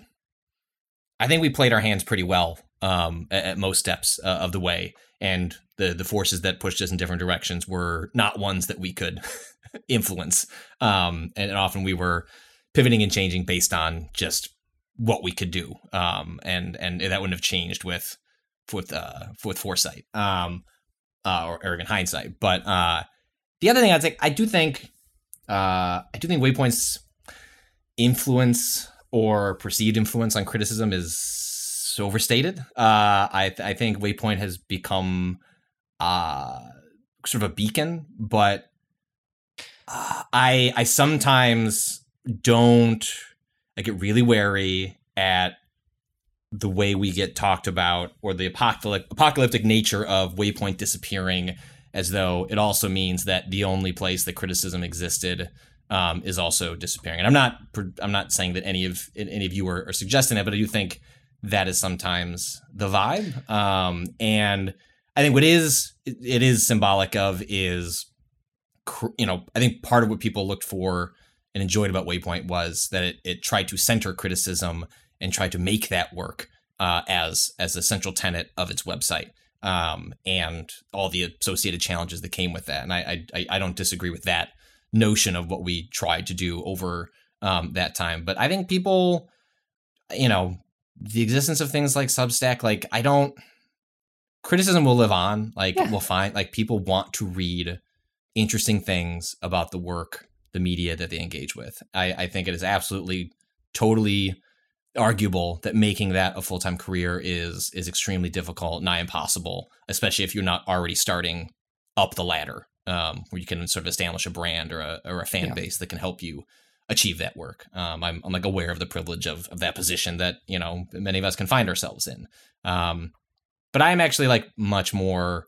I, I'm ne- I'm uh, pessimistic on ability to make that the central part of your your pitch for like a website that makes money. Um, I am not. I'm more optimistic on the ability for criticism to continue thriving because people will want it and it will it will find its way out um, as a result.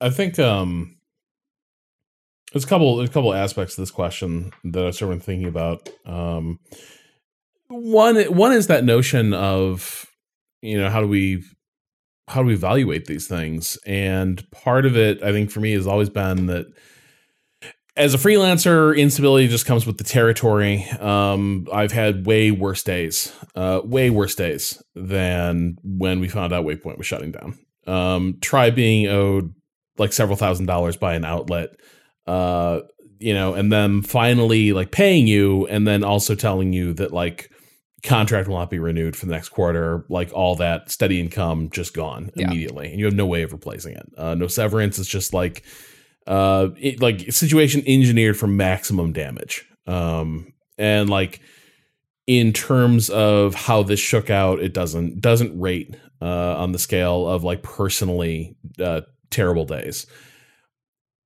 And I think part of that has also like I've sort of had that in the back of my mind the entire time I've been here, which is that like what they say this a lot about in um in like athletic careers, right? Like they they tend not to finish well. Very few people go out you know, hoisting the championship for their the champions uh, trophy for their league like over their head. Uh, most people, you know, they go out because they're injured or uh, just because they've, you know, the the prime of their career is kind of past, and they end up playing kind of pedestrian uh, games for pedestrian stakes. And you kind of this question like, what was the what was the point of all this? Like, how do how do we, you know, was was this a good ending? And I think from from my perspective is now the ending of Waypoint. Uh, you know, I'm not happy about it. I don't think it was good. I've I've seen worse, but I don't think it was. It's it's not good. Um, but we had a number of years to do a job that was pretty great and do work that we're proud of for a site that people respected and connecting with an audience that really appreciated what we're doing. And so I find it very hard to at the end of this be like bitter about it because ain't nobody can take away the six years I was at Waypoint. Like that's just I've I've got it. I've got that. Like you know, you saw occasional like there can be occasional shitheads being like, haha, finally, like g- happy to see Waypoint go down, and it's like, yeah, after six years at my dream job, uh, it yeah, ended. The, Boy, what what an L website made it half a, more than half a decade. Like you know, how fucking hard that is to do. Right, and and so it's like you know it was it was a great way to spend a significant uh you know span span of my professional life uh and uh, you know I, I always knew how special it was and I always knew that at some point we would probably find ourselves well i thought we would find ourselves in a meeting uh, where, where we would see how this was going down. I didn't think it would quite shake out the way it did but like always kind of knew from the jump that this was in some way, shape, or form coming. Like I remember, I think literally my first or second day at Waypoint, I got access to traffic figures, uh, and oh, they weren't no. great. and it was i remember talking to danielle at the end of that day and she was like so uh what do you think and there was no way to spin those figures. They were they were bad. It was showing that like audience like that what vice wanted which was massive audience acquisition it wasn't panning out. We were our numbers were okay uh, but it wasn't turning into what vice clearly wanted it to be which was like a and this was delusional, but like a Kotaku or Polygon like scale site with Destination place, yeah. Yeah, with a, with a with a with a very small team. And the minute that didn't happen, it was clear they were going to start like trimming back further investment and resources in it. I think it was only a few months later that they, uh, you know, they asked Mike Diver, uh, who who like built the foundations of the entire damn thing, and so like literally from like my second or my first or second day at Waypoint, it was clear that like okay we're going to be on to plan b here before too long i think since then it's been plan b plan c plan d and so on and so forth and most people don't get to cycle through so many of them and they don't find ones that work and we we we, We, lost did. our name and got it back. yeah God. like like that's like that itself is like the biggest middle finger to all those folks who are like, oh, finally. It's like, bro, like they took away our name. And then we're like, you want it back? Yeah, so like I yeah, I think like my view for this stuff is is always that on balance this has worked out pretty well. As for what the future holds for stuff like this, it is it is so hard to tell. I think so much of what I see is just a fundamental, you know, Ren said the the, the whole internet is breaking and to a large degree that's true. It's breaking so thoroughly that I almost like the optimist in me hopes that it can't stay this broken forever and that some something has to give and you see opportunity sort of break through like break through again that like uh this current structure is just too hard to do anything new and dynamic in. Because I do think like there is as far as I can tell there's actually two major things that make it hard to do something like what Waypoint was trying to be uh or you know what or to what Waypoint eventually turned into. Uh, the first is that finding new audience is really, really hard. Um, it is so hard to build an audience now compared to just you know six years ago, and it was hard then, and it is harder now, and it continues to get harder because in large part, because of the three sites problem, right? Which is search, social. Um, oh, what's the third site? We t- we talk about this. It's like the, the the three places where people spend all their their online time is like it, they might they might actually be talking about your social media platform, Facebook and search, uh, effectively being your, Yeah. your three portals. But Yeah. uh, th- this notion that people don't go to their favorite websites anymore and hang out that just that doesn't exist. People don't read blogs in that way anymore. Uh, so like building an organic audience is so much harder than it was six years ago, and six years ago it was so much harder than it was uh, a decade before that. And then the other problem is the threshold for sus- sustainability has changed quite a bit because l- most of the ad market is bought up straight out of the gate by Google and Facebook. And so the things that would have sustained a lot of publications, uh, you know, 20 years ago, all that money is just like skimmed right off the top before it makes its way to people producing content.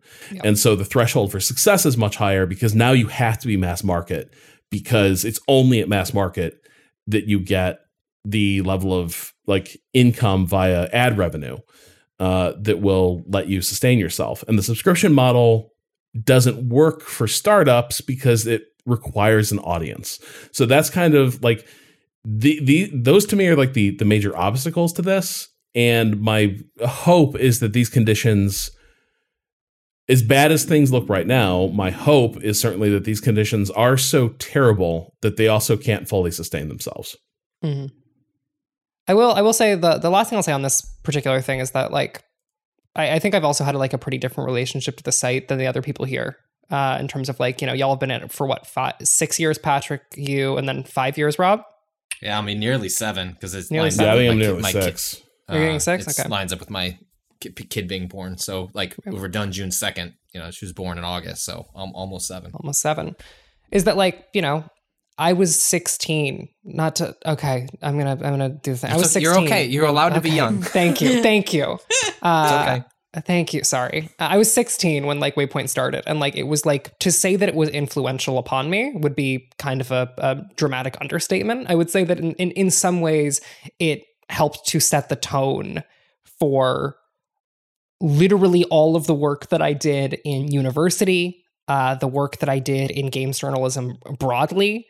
Um, and, you know, th- that tone was important to me. Um, but also, you know, and, and so like the, the end of the waypoint does feel like an end of the almost the end of like that era of my life from like, you know, ages, you know, fucking 16 onwards. And like, that's a bummer. But also, like, I don't know, I think that someone else will find an opportunity to build something uh, and will do pretty incredible work um, with that opportunity. Um, and, you know, I'm excited to see it. Fucking Godspeed, um, if that's you. Hey, uh, is this the end of my turn? For now, I guess, right? Like, man, really opened the door to go watch Jeremy Renner in a Bourne movie. I feel like right. that's Here's the thing. Here's the thing. I almost met I Patrick. I almost messaged Rob. Rob, should we do a mini series about the Bourne movies? What would Well, what that would, would be? that- we what were supposed to do the Mission Impossible miniseries as well. That was Oh we were- my god. What would be? Why not do both? Listen, folks. Fucking those- Listen, we have how many? How many days we got? How many days do we? got? Let me check here. Little advent Alrighty. calendar of modern espionage action thrillers. Uh, hey, what, hey, how's Waypoint marking the end of the website? They're watching spy action movies. Yeah. like like a lot. like eight of them. Yeah, They watch It's okay. We can we can play uh, the Metal Gear series at the same time, and then just say it's a just add that on the Waypoint 101 Yeah. calendar. They Just- can't stop. Like, like at this point, truly, we can't just be like, yeah, sorry, I don't know, guys. We did the Pride and Prejudice thing again. This time it was the Bourne movies. Sorry. well, like, what if we just didn't work as much? hey, I mean, listen. hey, hey, that sounds hey, good. That's listen. Let me be clear, Patrick. That sounds great. That also sounds great to me. I, I will say there's been a bit of like people are like oh man like how are you guys gonna like wrap up Waypoint like how and it's like I am maybe slightly less excited about planning my own funeral than some of y'all. like, like I I want to mark the occasion, but at the same time like going out with a with a big old bang requires a fair bit of like think about what it takes just like just for us to do a short not even a save point just for a short little stream that we're all getting together in New York and like for a couple days we're gonna hang out we're gonna stream uh now imagine doing that knowing that you're gonna lose your job in two weeks yeah. it's like hmm, we'll see and we'll, also, we'll Vice won't pay for it. And also, Vice won't pay for it this time. Jesus. we'll, we'll we'll play it by ear but I I do like it does it does bother me that the door is swinging open for Bourne Legacy it's right there It's right there. it's right there. So is Tree of Life. hey, through that through that theme of child death and reckoning with it, Children of Men, it also Hmm. just like right over there, Yeah. driving through the woods. Feels like you've thought about this, Rob. I'm always thinking about. I'm always thinking about my turn.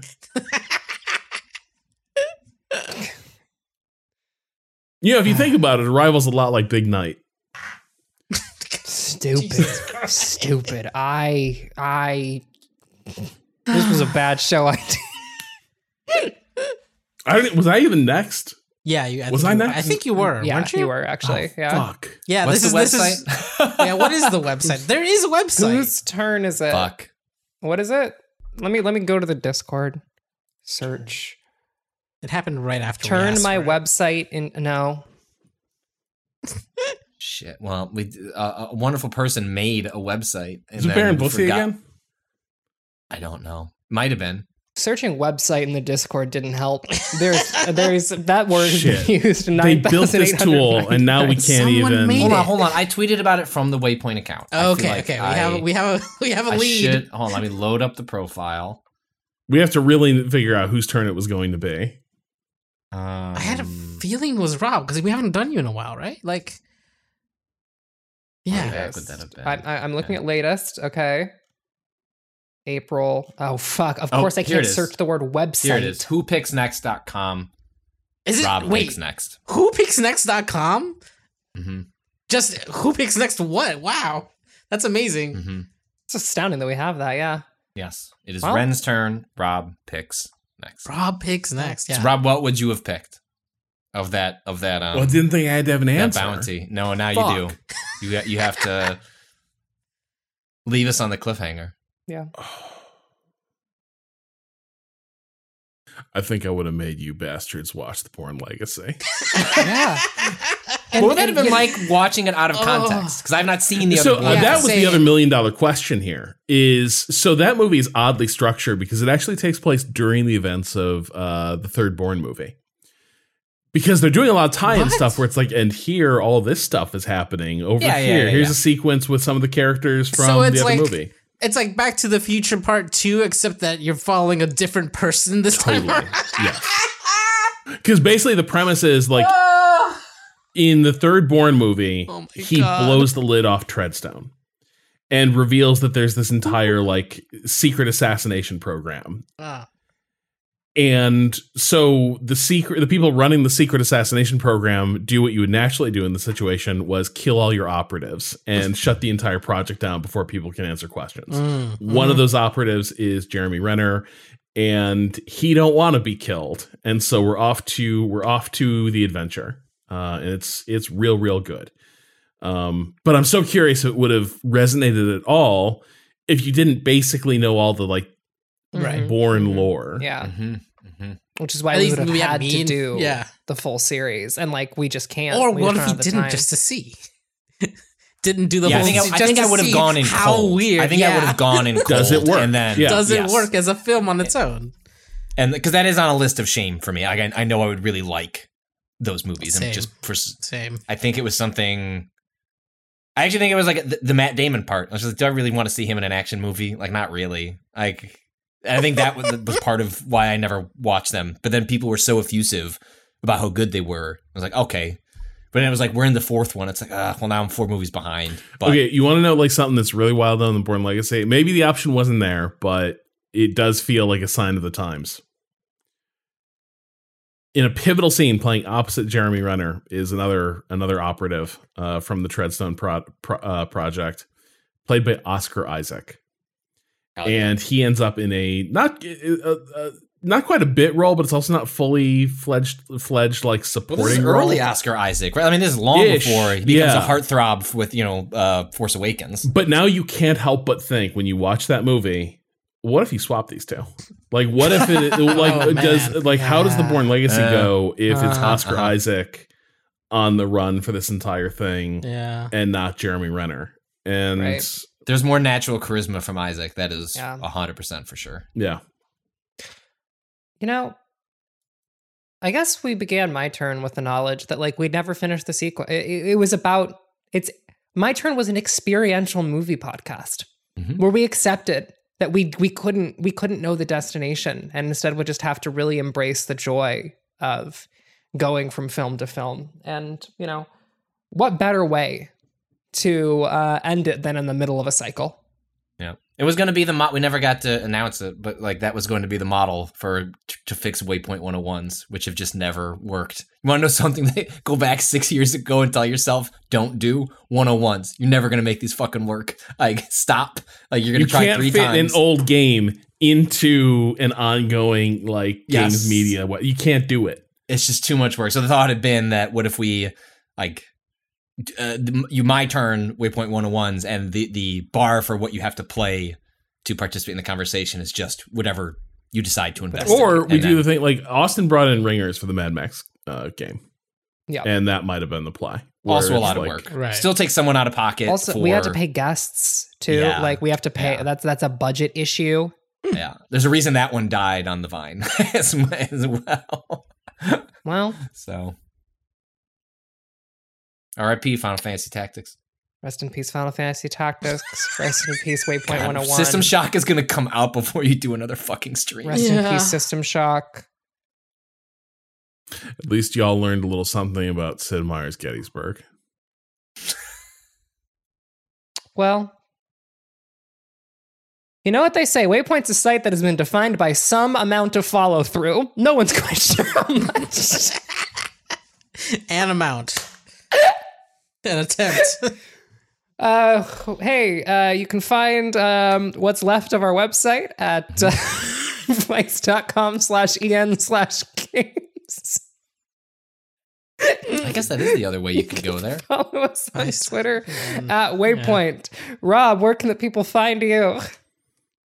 Uh, yeah, for now on Twitter at Rob Zacny. But man, once I get that Blue Sky invite, bye y'all. Do I have one yet? Wait, how do you on fuckers there. not have some? What? I didn't go. Uh, like I just didn't get. I didn't didn't fish? go begging. No. Oh, fish. yeah. so I was just like, it'll come around when it comes around. Yeah, Cado? Zero invite it'll happen codes. where it Where, happens. do people, where can the people find you? At a underscore Cado underscore appears for as long as Twitter still exists. Not gonna be Patrick. long now. Where can the people find you? Uh, you can find me at Patrick Klepek and putting together a Substack over at uh, patrickklepek.substack.com. You can follow me on Twitter at Ren or Raven. You can watch uh, Waypoint streams, uh, what's left of them, at twitch.tv slash Waypoint. Uh, and you can watch my occasional Silent Hill stream, Silent Hill Saturdays, on whatever day of the week I decide to stream, at twitch.tv slash Ren or Raven. There was, all uh, one word. There was a question about a wording about a, a tweet about the final Dead Space. Uh, Yeah, Austin Stream. also messaged me and was People like, "Oh, really is that thought the it was final?" like the end of. No, Yeah. I've, I, Yes. I clarified in the Discord. That's a wild, that's Sure. a wild But step if anyone- I will put to. out a. T- I will put out a tweet. Yeah, yeah. Clearly, I miss. I, if you weren't in on the joke of Dead Space having three final streams, Yeah, then yeah. clearly that came. I that is that was the that is final my bad. There'll be at least Dead a couple Space more. stream. We finally Final Dead Space. Dead Space Double Dead Space right was now. finally put put to rest. It finally Yes, died. yes. Um, Much like the high. but it won't be the last time we stream. Probably. I mean, there's a fucking there's a fucking Zelda game coming out today. Yep. Like, I feel like we have to do something. I want to do something. Actually, if things go into according to plan, there will have been like a cool surprise related to that. Is what I'll say. I have to talk to you after this. The- the- podcast yeah, the out. podcast will be out. That that that. that No, I know, but like I'm just saying, I'm just it'll make sense to people. you know, I can't. I don't want to Ah, explicitly yeah. say it in Wait, case well, it doesn't. We're living Surprise. non-linearly in yes, time. non-linearly. There we yes, go. you'll know what I mean if it happens. If it doesn't happen, you can't get mad at me because I didn't tell you what it was. I don't know. Win, win, win. Maybe the cool surprise was absolutely nothing happening at all. I power washed my deck. That's my cool surprise. Waypoint, Waypoint's a non-zero sum game, probably.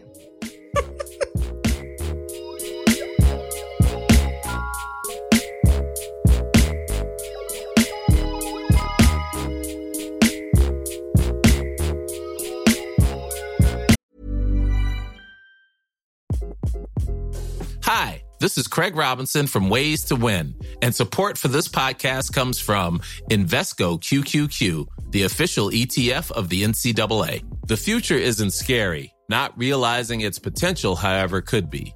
Just like on the recruiting trail, I've seen potential come in many forms as a coach. Learn more at Invesco.com slash QQQ. Let's rethink possibility. Invesco Distributors, Inc.